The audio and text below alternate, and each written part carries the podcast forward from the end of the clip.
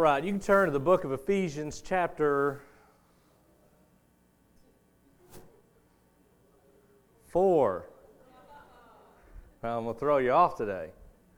We kind of bridged the gap today between 4 and 5 since we missed last week, but I'm going to go back to chapter 4 and look at one quick thing.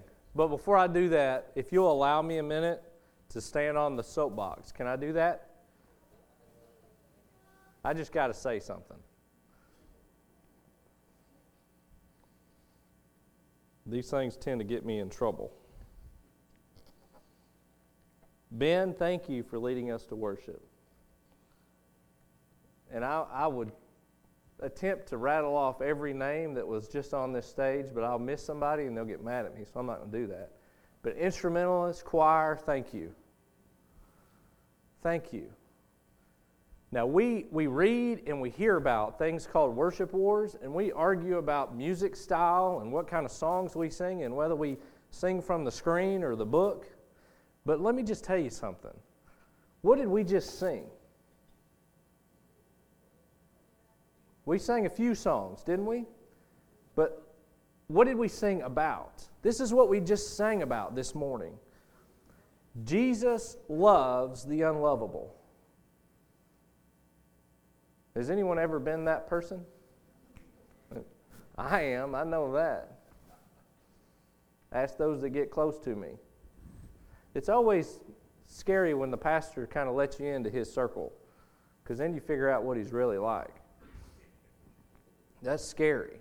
But we've all, we're all in that position of life where, in a lot of ways, we're not worth loving, right?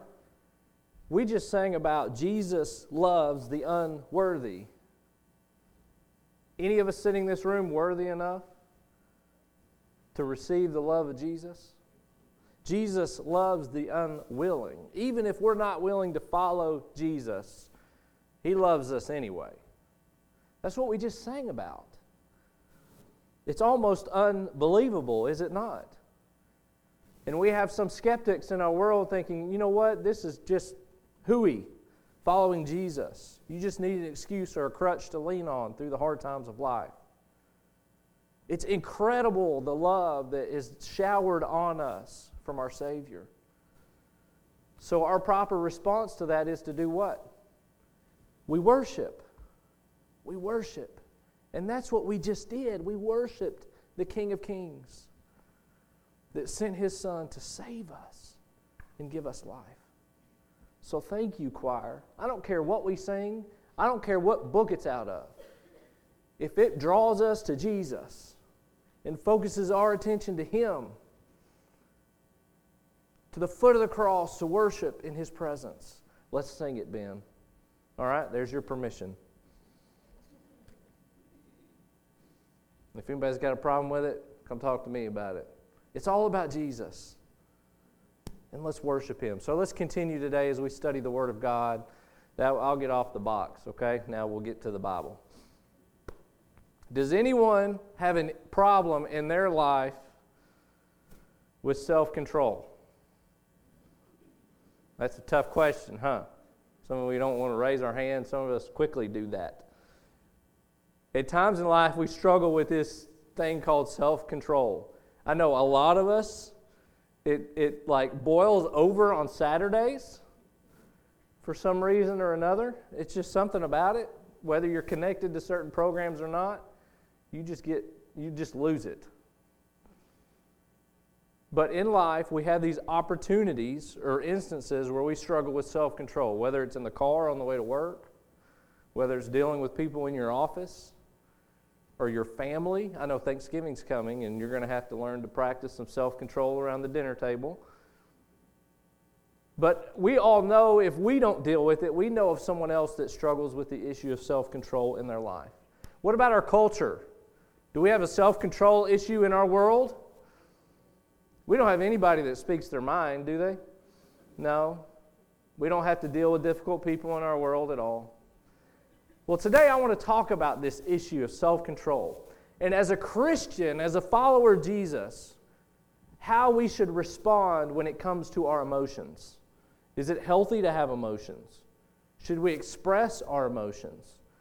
What does Jesus have to do with this? So today, as we look at chapter 4 and 5, we've bridged that gap. Paul has transitioned from understanding a new life in Christ to now at the end of the book, near the end of the book, he's talking about okay, how do we live this new life in Christ? He's giving examples on how do we go about the day to day living of following Jesus. In chapter 4, we see some characteristics of those who follow Christ, living that new life. So today I want to focus in on just two verses in this section and draw some application. So if you would turn your Bible to Ephesians chapter 4, I want to look at verses 26 and 27. How appropriate today. 26 and 27. Paul says, Be angry and do not sin. Do not let the sun go down on your anger and give no opportunity for the devil. Let's pray. Father God, right now I ask that you would fill this room with your presence. And as we draw application from this passage in the Word of God, I pray that you would move in our hearts, in our minds, that we would draw closer to you. And I know as we struggle in our life dealing with the issues that we deal with every day, Father, I pray now that you would equip us with the skills, with the understanding, with the knowledge that we so desperately need to make a difference in the lives of those around us. May we understand now what it means to be a light and how to let that light shine in our families, in our communities. In your Son's name we pray. Amen. Be angry and do not sin. Do not let the sun go down on your anger and give no opportunity to the devil. We've heard these verses often, right? These are familiar words in Scripture. And I'm sure our mamas and our daddies have reminded us of the fact that in our anger we should not sin. We even go to the point of talking about how anger is a sin and we should not ever be angry. Well, there's some misconceptions there. So today I want to draw out some observations on self control in the life of the believer. And you can follow along on YouVersion. I know the outlines there on the app, or you can follow along on the screen, take some notes in your worship folder. But today, I want to share some observations on self control that we find in these two verses and in the believer's life that we see through Scripture.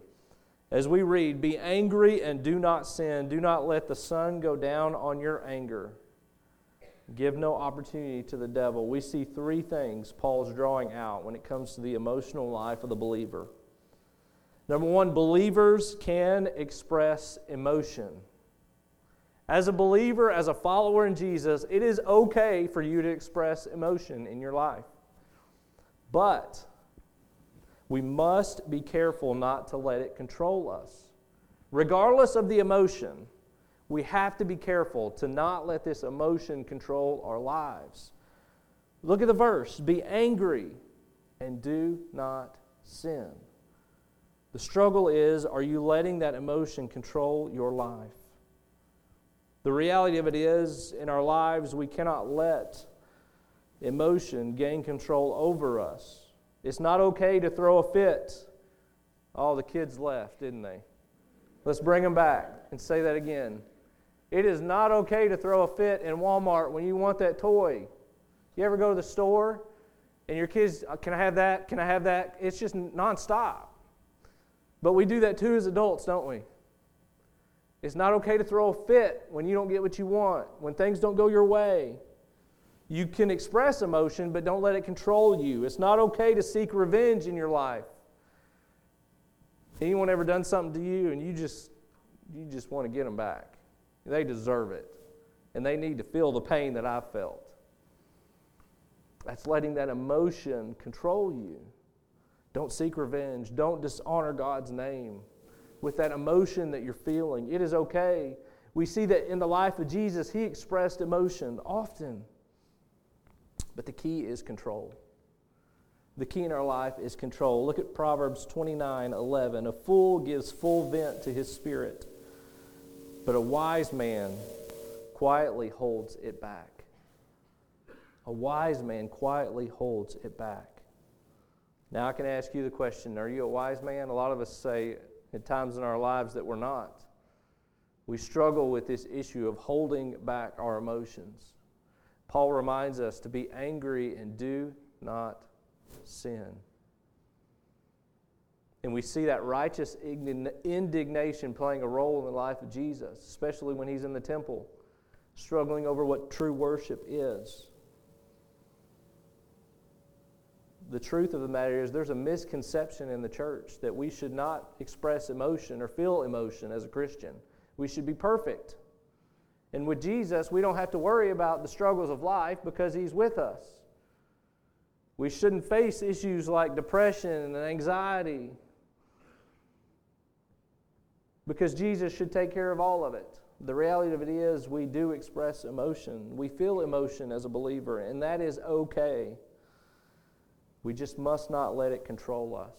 We should be controlled by the Spirit instead. Be angry and do not sin. Number two, believers in our lives, when we express emotion, when we feel emotion, when we get upset with someone, when we have an issue or a conflict or difficulty with others in our lives, we should seek reconciliation as quickly as possible.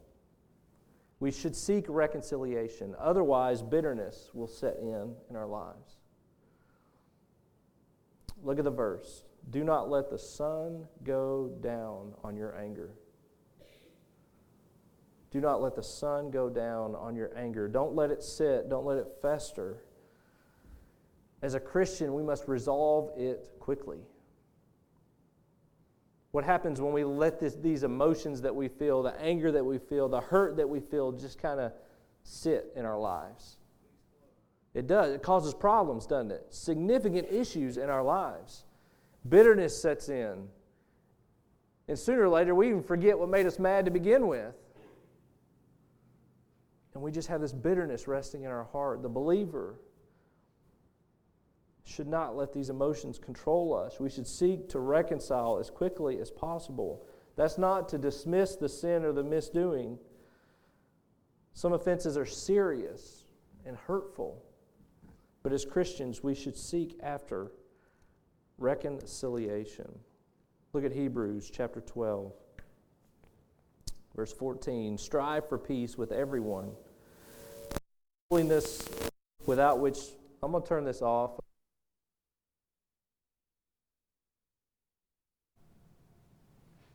We good? All right. I'll just stay here. Remind me, though, if I move, because I'll move. Say, I can't hear you. Hebrews 12 Strive for peace with everyone and for the holiness without which no one will see the Lord. See to it that no one fails to obtain the grace of God, that no root of bitterness springs up and causes trouble, and by it many become defiled. As a Christian, we have to understand our primary goal is to lead others to Jesus. And if we allow that bitterness to take root in our lives and we fend off reconciliation, the reality is that we push people away from Jesus in the end. Believers should seek reconciliation as quickly as possible. Otherwise, bitterness will set in in their lives. Don't let the sun go down on your anger. And lastly, number three, verse 27 tells us give no opportunity to the, the devil. As we read, as we continue in this study of Ephesians, we find full well that there is an opposition in this world. There is someone that is leading us away from Jesus. And the reality of it is, when we feel and express emotion in our lives, we have to make room for Jesus. Believers must make room for Jesus and not the devil. We understand there's an adversary in our lives. There's an adversary that's actively seeking to draw us away from Jesus. And Satan is looking for any opportunity any opportunity in your life to draw you away from him. Look at 1 Peter chapter 5. Be sober minded, be watchful. Your adversary, the devil, prowls around like a roaring lion looking for someone to devour. If you're not aware of that every day in your life, then you've lost the battle. You understand when you wake up in the morning, there is an accuser that is fighting against you, that is trying to separate you in your relationship between Jesus and others. We must, in our emotional life, in our relationships with others, we must make room for Jesus. Now, some of us don't want to do that, do we? Because we know what will happen if we make room for Jesus, right? Because there's some people it's just more fun to be mad at. You agree? There's people you, there's people in this world you just don't get along with. I mean, that's the reality of it is. We have different personalities, we have different perspectives on life, we believe different things. You sit on one side of the aisle or the other, you represent one party or the other, and it's just easier not to like them. But the reality of it is, regardless of the emotion that you're feeling or that you're expressing in your life, you have to make room for Jesus and share the love of Jesus with them. Remember what we just sang about this morning? Jesus loves the unworthy, the unwilling, the unlovable. And if Jesus loves you, he can love anybody. You agree? I know it's true for me. If he loves me, he can love anybody. So why not share that with somebody? Regardless of the emotion that we're feeling in our life, we must make room for Jesus. We must glorify God in all that we do and give no opportunity for the devil to step in and influence your life. Life is hard enough as it is without letting the devil grab a foothold, right? Let's make much of Jesus in our lives. The truth is, guys, as we feel emotions in our life, we must understand the fact that it is okay to express emotions, but we must be careful not to let those emotions control us. That we should seek reconciliation, otherwise, bitterness will set in. And we must make room for Jesus and not the devil. Guys, the truth is, emotions are natural. Everyone feels them, everyone experiences them in their life. There's no one that's walked the earth that hasn't felt some kind of emotion. They're natural, they're neutral. The difference is what you do with them. It's kind of like a knife. A knife can be used for good or evil, correct? It all depends on what you do with it. It's the same thing with your emotions. So, what do you want Jesus to do in your life? What kind of work will you allow Him to do in and through your life as you express emotion? Make room for Jesus. Guys, this is an issue that we struggle so heavily with in our world. In our culture, you don't have to go very far tomorrow when you wake up to find someone that has lost control of their emotions. So, how are we going to redeem them, Christians? Followers of Jesus, how are you going to redeem them for the glory of God? We have to set the example, we have to show the way, we have to blaze the trail. So, Christian, I challenge you this morning feel your emotions, express them in a healthy way. And through those emotions, find an opportunity for Jesus to do his work in your life. I promise you won't regret it. And He'll do great things in and through you. He is the worthy one, He is the mighty one. He can do the unthinkable in and through your life. If you just trust in Him and lean into that love, that love of Jesus. Let's pray. Heavenly Father, Lord, I thank you so much. Father, for the chance we have to come and study your word together. And as we draw application, understanding how to follow you, I pray that you will show us the way. How to be a light in our community, how to make a difference in the lives of others. And Father, whatever we're struggling with right now, I pray you'll just give us a chance to make things right. So we can make a difference in the lives of those around us. In your Son's name we pray. Amen. Before we close this morning, I just want to give you a chance to respond.